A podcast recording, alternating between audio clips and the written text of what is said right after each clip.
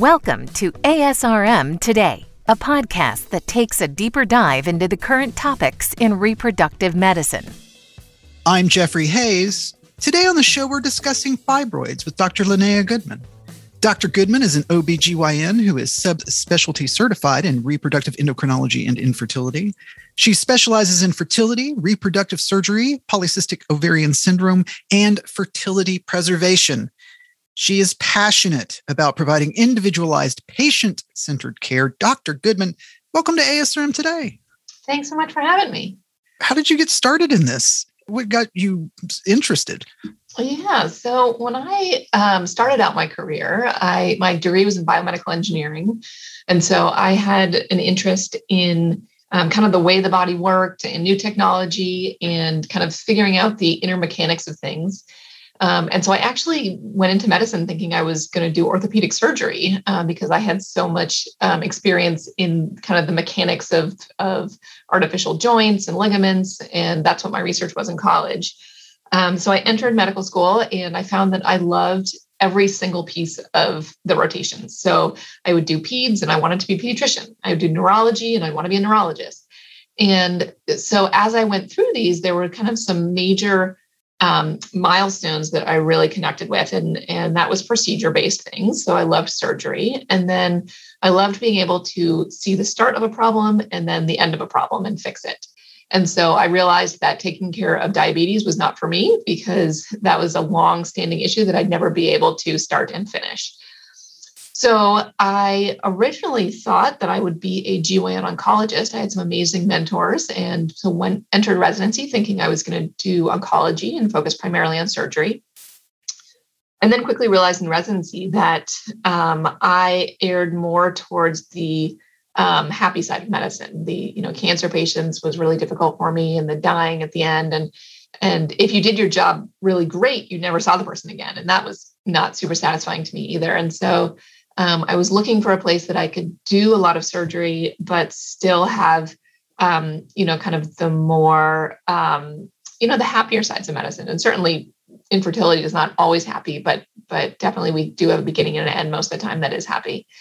Um, but I knew that I loved surgery, and that wasn't something I wanted to give up. And so um, I focused um, that as an area of interest and went to Cleveland Clinic for fellowship um, that um, is really strong in reproductive surgery and um, did a ton there and and um, really you know had my skills honed there under some amazing mentors um, and so then I've kind of come out and, and used that as um, a sounding board and a jumping board for lots of different things and so I kind of specialized in bringing people back to their normal anatomy. I don't want to alter their body to something that it's not but i'd like to bring it back to a place where you know mother nature can do her best work and get pregnant as naturally as possible. Um, and so that's kind of where surgery became a focus for me.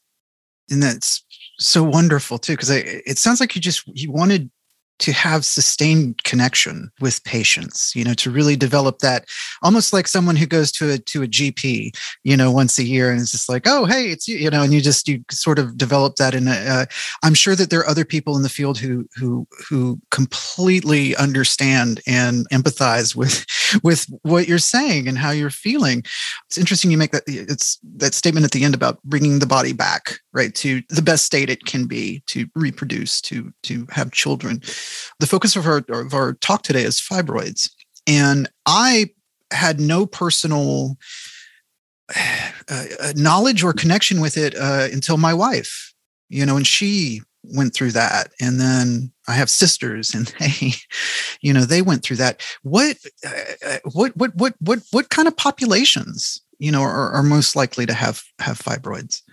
Yeah, fibroids are super common it's not something that we think about until it affects your life. Um, but you know, 50% of women by the age of 50 have some experience with fibroids, and many of them don't ever know it, or they're found incidentally. You know, they're found at a time of C-section, or they're found they're having a CT scan for some other reason for an appendicitis and they see a fibroid, or we're doing an ultrasound um, for a kidney stone and they see a fibroid. So many of them are asymptomatic and don't cause any problems um, we see a fair amount of them in the fertility world because we're looking for them. And so I think that's when um, we kind of pick up on them more acutely. There's a whole a whole subset of women that are asymptomatic and doesn't matter. There's a subset of women that are symptomatic, um, either with heavy bleeding or pain or pressure.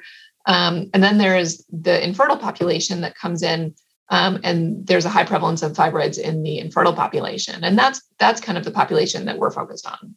So, but the, would you say on average, it's it's it's most women are targeted in in in you know that 45 55 range or is it 50 it's necessarily just 50 and above is is average?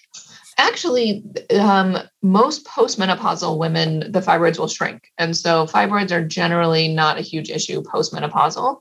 And so i would say the majority time that they are symptomatic and difficult would be somewhere between 30 and 50 what's some of the current thinking on on whether removal of fibroids is necessary uh, during infertility care? Like, like is it is it a certain uh, type of fibroids, or you know, methods of removal? Yeah, this is one of the most controversial topics in our field, um, mainly because taking out fibroids is not a uh, small deal. So there are, you know, three major types of fibroids, um, and actually in the categorization there are now um, a number of them, starting from stage um, type zero all the way up to type eight. But the kind of major categories that I think of are ones that are in the uterus, which are submucosal, whether they're in the wall of the uterus, and that would be um, intramural, or whether they're on the outside of the uterus, and that's subserosal. So, in general, um, we know that fibroids in the uterus are detrimental to fertility and miscarriage and reproductive outcomes. Fibroids outside the uterus that are subserosal are not generally have an impact on fertility. And then the ones in the wall of the uterus are the ones that are the most difficult to treat and the most controversial. So, in terms of removal, if they're the majority of them inside of the uterus, so you know, a type zero fibroid would be completely inside the uterus. Those ones are able to be removed hysteroscopically, um, and that's a simpler procedure. It's outpatient, um, you know, low risk, and and has a large impact on um, success rates. Um, once you get intramural, so this is when the fibroids are within the wall of the uterus. Now, this is when this becomes a little bit more nuanced. So, at this point, we're going to be looking at the size of the fibroid and the location of the fibroid and the extent at which it would take to remove this fibroid. So, you know, a general rule of thumb, five centimeters is a term that's thrown around a lot as kind of your your threshold to remove it. Um, there's many a reproductive endocrinologist that would say that if you are asymptomatic and there's no impact on the cavity, then they would keep it in place, um, you know, upwards of seven, eight centimeters. The reason being that taking out a five or six centimeter fibroid that's in the wall is a surgery that's going to require, um, you know, abdominal incision. So either doing it laparoscopically, robotically, or open, and can create scar tissue and then potentially set up this woman for um, a C-section in the future. And so it's not a small deal to take out this fibroid. We also don't have great data that it helps um, when you take this out. However, the downside of keeping this in is that a lot of women present with miscarriage. And so if you have an eight or nine week miscarriage and you have a five centimeter fibroid, the what you don't want to do is have this happen again and feel like the fibroid was contributing to this. Is it when when you said it depending upon the, the the, the size or the the, uh, uh, the, the removal of the fibroid, or are there are there is there a division between say like a, a regular a, a non-specialist doctor can do it or like is that the degrees you're talking about yeah that's it's a great point and one that i think is um, overlooked a lot of times so the thing about fibroid surgery is that the more you do the better you are at them and the more often that you do them, the more your skills stay honed. And so um, I find it with my own skills that when, um, you know, fresh out of training and in my first job where I was operating all the time, you know, I, I am much more um, aggressive in the size of fibroids I take out, um, as well as you can do it faster with lower blood loss. Um, and you could potentially do um, you know a more skilled surgery um, and you know do it minimally invasive opposed to um, you know an open surgery. And so are all OBGYNs trained to do myomectomies? Yes for the most part do I think patients are better off in the hands of people who are high volume surgeons? I do. this has been proven in terms of cancer surgeries. It's been proven in terms of you know these complicated endometriosis surgeries that the more you do, the better you are. Um, and there's certainly people that have, um, you know, specialized in this very small niche of, um, you know, fertility patients who need fibroid surgery.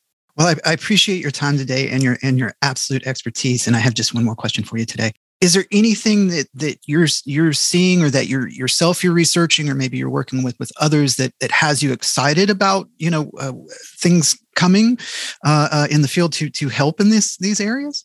Yeah. So you know, fibroids have been around forever. We've known about them, you know, for centuries at this point. Um, and we are finding more and more minimally invasive ways to combat these. So there's now, um, you know, ultrasound guided radiation, or um, and then there's um, the Acessa procedure. There's all sorts of procedures that are aimed at dealing with the inner workings of the fibroids and combating them from the inside. Versus um, when you do surgery, you're basically just, you know, ripping out that tissue and then allowing that tissue to heal and fill that void. The things that are exciting are thinking about how the tissue forms and how we can combat that tissue um, from the inside out. And so, you know, providing some sort of sound waves, providing some sort of, um, you know, intrafibroid injection that would combat the tissue and, and cause it to necrose. Um, so I think there's a whole lot of things, especially now that it's becoming more and more prevalent in um, fertility care, um, that you want to keep it minimally invasive and, and not do these giant surgeries. I think that we're going to find more and more ways to combat this without major surgery. Well, that is good news. as as always, uh, uh, my guest today uh, has been Dr. Linnea Goodman. We've been talking about uh, uh, fibroids. Th- thank you so much uh, for being able to to come on the show, and I'd love to have you on again sometime. Oh, it's been a pleasure to be here. Thanks so much. You can subscribe and rate the show on Apple Podcasts, Google, Stitcher, and good Lord knows there's like 30 of these things now that, that you can subscribe to. So you, if you type in our name, you can find us or you can go from our show page and we're happy to, uh, uh, to guide you there. If you have questions about this show, you can uh, email me, uh, asrm at asrm.org. I'm Jeffrey Hayes and this is ASRM Today. This concludes this episode of ASRM Today. For show notes, author information, and discussions, go to asrmtoday.org. This material is copyrighted by the American Society for Reproductive Medicine and may not be reproduced or used without express consent from ASRM. ASRM Today series podcasts are supported in part by the ASRM Corporate Member Council. The information and opinions expressed in this podcast do not necessarily reflect those of ASRM and its affiliates. These are provided as a source of general information and are not a substitute for consultation with a physician.